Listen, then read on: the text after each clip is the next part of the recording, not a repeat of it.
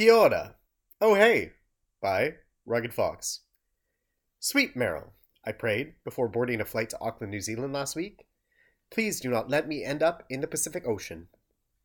Fortunately, she was listening, because after taking off from Vancouver, I landed safe and sound on the ground nearly 14 hours later.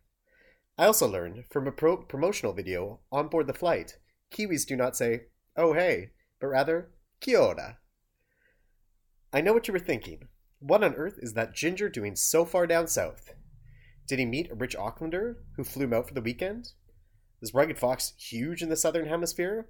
Unlike back up north, where he's still called a blogger? Ugh. Or is he simply a closeted fan of Lord of the Rings who spent thousands of dollars to see a movie set? Well, the answer to all the above questions is no. I happen to find myself on this majestic island for a family reunion. That's right, folks. After many, many moons, the Fox family is back together under the same roof. Well, kind of. Well, I'm staying in a storybook cottage with Mama and Papa Fox. Sister Fox is only a short drive away with her husband and two kids. This is the first time I've met my nephews without video chat. Talk about a journey. I can honestly tell you that I do not travel much. Typically, the most adventure I see in a week is leaving downtown Vancouver. That is why, you will understand, the prospect of boarding a long haul flight was not a settling thought. For weeks leading up to the trip, I felt myself experiencing, experiencing equal parts excitement and dread. Of course, it did not help that I restarted watching Lost either. On the day of departure, my flight was scheduled to leave Vancouver at 7:15 p.m. Waking up first thing in the morning, I took the advice of my Kiwi regulars at work and went directly to the gym. Get as much exercise as you can, they told me. Make yourself really want to sit. Crushing the elliptical for the first time in months, I didn't get off until my legs had turned to mush. Later that day at the airports, I reasoned it would not be a good idea to eat before boarding. I have already packed my luggage to the brim, I thought to myself. There is no reason for carrying any more weight with me.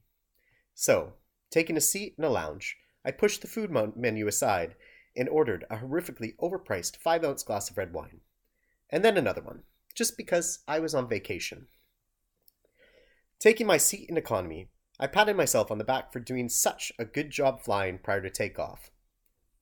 The only fear I had left now was bumping into an Air New Zealand flight attendant I had layover with one night. Long story, highly censored. The two of us met in a hotel room in 2018.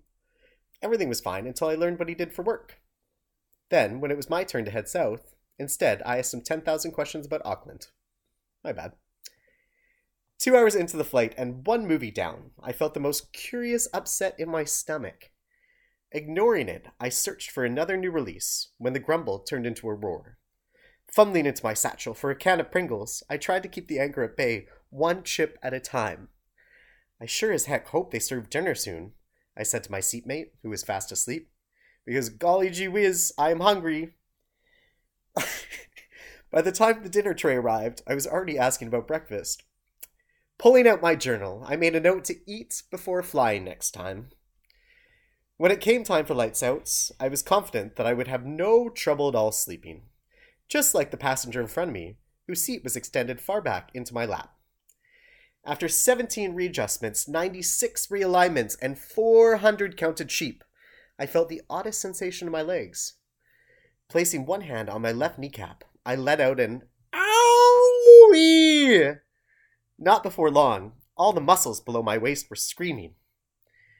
Because of physical limitations, I could not reach my journal, but I did make a mental note not to destroy my legs before flying next time.